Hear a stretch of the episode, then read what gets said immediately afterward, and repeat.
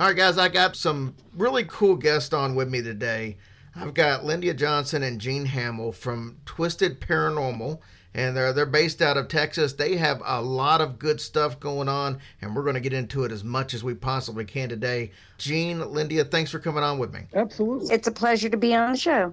Well, Gene, I, I've just recently have come acquainted with you. Uh, Lyndia, I've known for a little bit, mainly through social media, obviously. But Sure. I've done my research, and I want to start off with this because we're going to get into a bunch of stuff with Twisted Paranormal stuff. But Twisted Carnival, tell me a little bit about what Twisted Carnival is. Twisted Carnival is basically uh, what I would call fictional paranormal. I started it back in 2014 as a way to bring some of my uh, horror characters to life. And that show's got a, a paranormal backdrop. I filmed a uh, full featured movie back in 2014. It, it was my first movie, and all of a sudden it went to Japan, Australia, and several other places as well. And it really blew me away. And that's what really got me hooked you know, uh, into the filming aspect. But now we go to uh, just about every October. We're usually booked a year in advance, and we go to a lot of the commercial haunted houses and things of that nature. You know, showcasing our booth, our films, and we also have some of the uh, horror characters as well there uh, too. Now, I know you've done some work with the Travel Channel in the past. Tell me a little bit about what you were doing for those guys. Absolutely. I was actually on on an episode of Ghost Adventures with Zak Bagans. We investigated the Kuhn Hospital over there in Vicksburg, Mississippi. And I was also on uh, two episodes of Most Terrifying Places in America. I may have gotten that title incorrect. We got those folks out there, not only in Yazoo to investigate the Witch of Yazoo, but also out there at Stuckey's Bridge, which is supposed to be the most haunted bridge in Mississippi. Oh, cool. Linda, you've been in the paranormal industry for roughly, what, about 30 years? Yes, sir. 30 plus. Just, uh, I've pretty much done residentials. I do a lot of mentorship, new investigators out there because I witness the dangerous steps they take, collect evidence, and I, I thought that was dangerous. And so I, I mentor a lot. I mentor a lot of them to help teach them the proper ways of investigating. So I've been in this business for 30 years plus. I've been investigating starting in New Orleans, like uh, when I was 16, 17 years old. Basically, for many, many years, I did lots of residentials helping people understand the paranormal and help them get through their situation. You know, and it's, it's definitely one of my passions is to teach people. That's awesome. And, and, and the paranormal industry needs more of that. I see a lot of television shows, I see uh, some stuff in person to where I feel like the respect factor is not what it should be. So it's good that somebody's out there teaching that part. Absolutely. Gene, Lyndia, this is for both of you, but we'll start with Gene. You have a fantastic new project coming up based on uh, the haunted Hill House called the the house that goes through hell. Tell our listeners Correct. a little bit about the project and a little bit about Haunted Hill House which I believe was what about an hour from Dallas. Absolutely, Haunted Hill House is a phenomenal place, and I mean it, it definitely gets the title as being the number one haunted house in America, along with Texas as well too. The place, as soon as I stepped through the door, I mean, you could just feel this presence, you know, just there. And, I mean, it's extremely, extremely thick feeling. But while we were there, we actually stayed uh, three nights. Uh, we had I believe it was 13 all of us together. And by the time that we wrapped up filming and everything, by the third night, only three of us remained, and that was Lyndia, my wife, and myself. Um, there was a lot of uh, insane things that, uh, that happened out there. A, a lot of it um, I, I have I have seen before. Some of it was, you know, was extremely new to me. But when we were trying to think up of a title, you know, for the you know for this documentary, and the documentary is is not really about the house as much as it is about what goes on inside that house, you know, in, the investigators' experiences and dealing with it, you know, as well. It was, uh, I did it in kind of a fresh perspective, a fresh take on it. And, and, what, and what I can tell you is that it's definitely insane. And I mean, when, when we were going through ideas about a title, I was like, you know, this is a hellacious house. And Lyndia there agreed. And I was like, you know, it almost kind of feels like that it's constantly going through hell, you know? And that's how we, her and I both came up with the title, The House That Goes Through Hell. Lindia, tell me a little bit about some of the experiences that obviously chased some people away. If you three were the only ones left by the end of the third day, tell me a little bit about some of the stuff that goes on in that house, obviously without giving away everything that's in the documentary. Well, I could at least speak on experiences that I've gone through prior to the movie without giving anything away for the film. Yeah, I literally was pushed down the stairs, and Gene's actually watched the evidence on this where I had three entities, or, you know, you could see it kind of form behind me and I get shoved down the stairs. There's lots of growling and hisses and poltergeist activity for the ones who like to challenge the spirits at this house. They tend to get a raw end of the deal. They get scratches, I mean, deep scratches, bite, even go home with attachments, and as far as possessions happen in this house. What about as far as the actual documentary itself? Is the documentary out yet or is it getting ready to come out? It's getting ready to come out. We do have the, the artwork done, and we've been working on the uh, video and the audio you know portions of it. And one of the things that I can tell you, this happened. Um, it, it's not on film, but this was an, uh, an eyewitness account actually from my wife. While we were there uh, during during the filming process, um, she had called her uh, her daughter, and when she was talking to her daughter, her daughter said, "Who's that growling in the background?" And she was like, "There's nobody growling." She couldn't hear it, but yet my daughter could. My my stepdaughter could. And then they told me about it, and I was like, wow. I mean, that was the first for me on that. I was like, I've never heard anything like that, you know. I mean, and um, when we got back, I asked her. I said, "Did you really hear something growling through the phone when you were talking to your mom?" She said, "Yeah."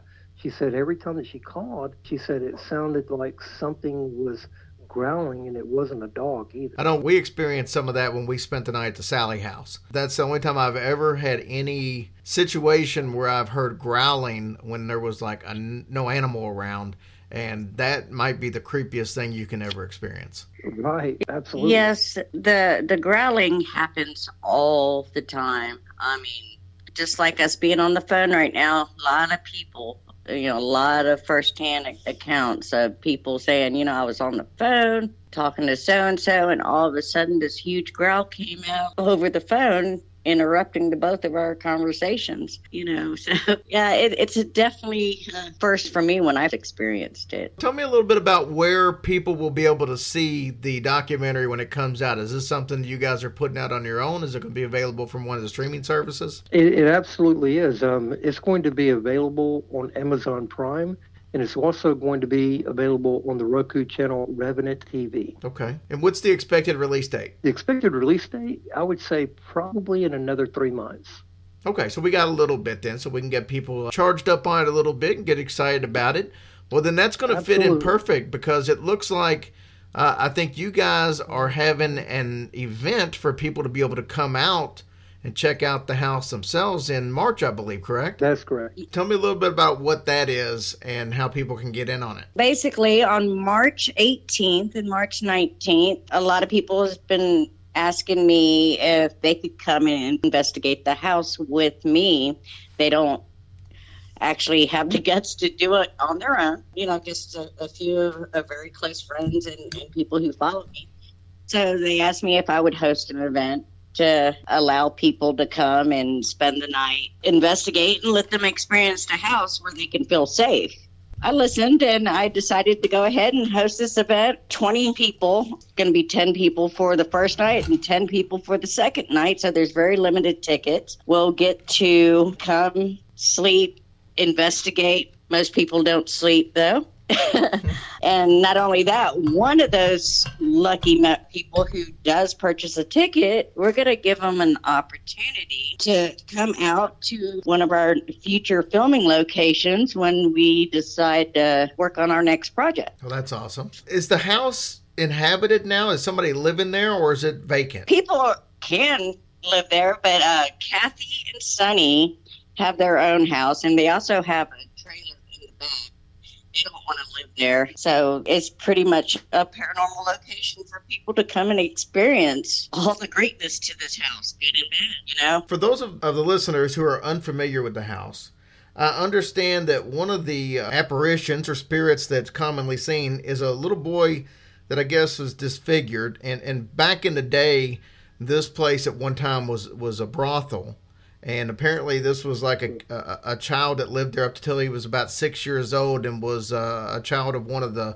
working women we'll say. Have you guys had any experiences with that particular entity? I have experience with joshua quite a bit. Him and jacob are definitely two children spirits there that i like to communicate with quite a bit. They're extremely playful. For joshua he was basically uh, a child of incest. His uh, father the owner of the house at the time was embarrassed with him, and so he locked him away in what do you call it, disappointments room back then. You know, and it, it's a little cubby hole. He was locked into this room. Well, Joshua would come out every now and then, and his father finally got upset enough where he murdered Joshua and also Sarah Elizabeth, which was the mother. But yeah, he's he's definitely a, a presence. He likes to knock over things and move things around and very, very playful. Absolutely. You know, and, and going off of what she just said, you know, when when we were doing, you know, the documentary part of it, and I had a I had an opportunity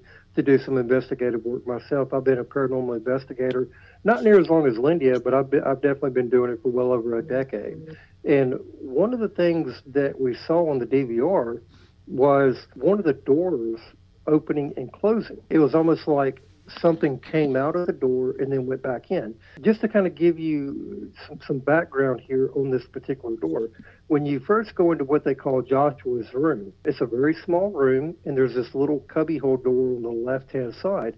When you open it, you literally crawl through this little crawl space and then you're able to stand up and and it's kind of like an attic, you know, in a way, and that's where Joshua's actual room was. It's a really surreal feeling when you're in that particular area of the house. It's a mixture between bad and good, to be honest. But we saw that little cubbyhole door that, that Lydia was just talking about actually open up as if something came through and then close as if it was, you know, leaving the area. We set up a ghost trap, you know, just a little ball upstairs, you know, with a little penny on it. And we would come up there, check it every now and then. I set it up the very first day that I was there. Nothing happened. The second day, nothing happened. But the, by the third day, the penny was off the ball. And I tell you, I mean, it's, it's a really eerie feeling, you know, when you when you see things like that. Gene, why do you think this place has so much of uh, a dark presence to it? Would it? Is it something with the history that maybe stands out? Obviously, Lindia just talked about Joshua uh, being killed, I guess his mother, and so I'm, there's definitely some negative things happen on the property. But is there anything that stands out that would make you think that it would be more of an evil presence than your average well, hunting? and and that's a very good question, and it definitely would take a lot longer than three days to really get down to the bottom of it. You know, a lot of people have a lot of theories about what's causing this and what's causing that, but I can say, you know, investigating the house is one thing, but it's called Haunted Hill House because the property itself that it sits on is extremely haunted just as much as the house is. There's a huge hill that's right behind this house, and um, and that's something that, that we're going to be looking into uh, in the very near future. I'm going to ask a question that I already know the answer to, but I know if I don't ask it, I'll have a thousand people asking me about it. Obviously, this is Haunted Hill House, but this has nothing to do with the Netflix series that was out. Correct? Correct. Nothing. No relation whatsoever. Obviously, you could see if I didn't if I didn't ask, somebody was going to say, "Hey, is that the same house from?" And no, it's not. But I wanted to at least bring it up so no, you guys one, could. This one is a lot worse, um, you know, because one, it's real, and it is the number one in the entire United States. And I mean, there's other people that claim, you know, hey, you know, this is actually number one. But I'm telling you, when you go out there, you and spend the night there, you're going to find out for yourself. Don't take our word for it. Lindia, you know, we, we have an event on March uh, 18th and 19th. Check it out for yourself, and you'll see. It gets that title for a reason. The guests that choose to spend nights there, I would say 80% of them never make it through the night. They end up checking out at like one well only last a couple hours. So that if that doesn't tell you something right there that most people cannot make it through the night in this house because of the activity. Now, if somebody wanted to come to your event, where would they try to get those tickets at? They can go to twistedparanormal.com. We have it right there on the front page. I mean, you can purchase your ticket right there. Awesome. Guys, it's been awesome having you on the show. Is there any other events happening in the near future you'd like to talk about? If so, how can these guys keep up with you on social media? Absolutely. Well, first, let's cover some of the events. Um, we have a lot of upcoming events. So we actually have Bonnie and Clyde, A Love to Die For. And uh, this event is like no other. It is one of the most thorough investigations ever done at Bonnie and Clyde's ambush site and the Ambush Museum, which is just 10 minutes away from there. And for those that don't know, the Ambush Museum used to be called the Moss Cafe, Kentsville Cafe. It was where Bonnie and Clyde actually uh, got their last meal before they were ambushed, just 10 minutes up the road. But we have Bonnie's niece, Rhea Linder, and uh, Clyde's nephew, Buddy Barrow, that's going to be making a guest appearance there. We also have medium Shannon Lane and uh, along with the rest of their investigation team from Roots and Wings Paranormal. We have medium Sky Ray that's flying down from Pennsylvania that's going to be there. And we have Mr. Brad Cooney from The House in Between. For those that haven't seen that movie, it is phenomenal. It's really, really good. And we also have Jeremy Leonard from Ghost of Morgan City. Demonologist specialist is going to be there as well. All of that's going to be going down on January the 30th. Tickets start at 35 and up. So you can always uh, go out there to twistedparanormal.com, check it out. Uh, we also have listings of different hotels, etc., that you can choose from as well too. And of course, have the uh, Good versus Evil um, over there at the Haunted Hill House on March 18th and 19th as well too. We have a lot of other exciting events. You can always, you know, go to twistedparanormal.com, sign up for that newsletter, join all of our our uh, social media accounts. Well, we have the full list right there all through the website.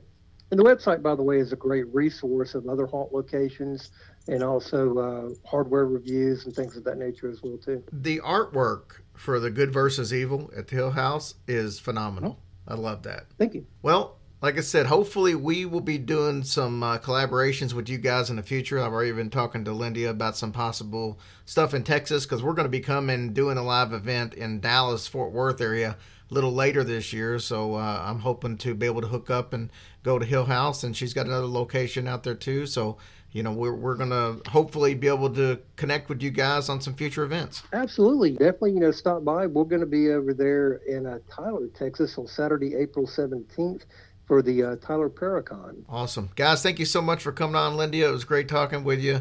Same with you, Great Gene. talking to you. Absolutely. I appreciate it. And we will talk to you guys soon. All right. Thank you so much. Thank you.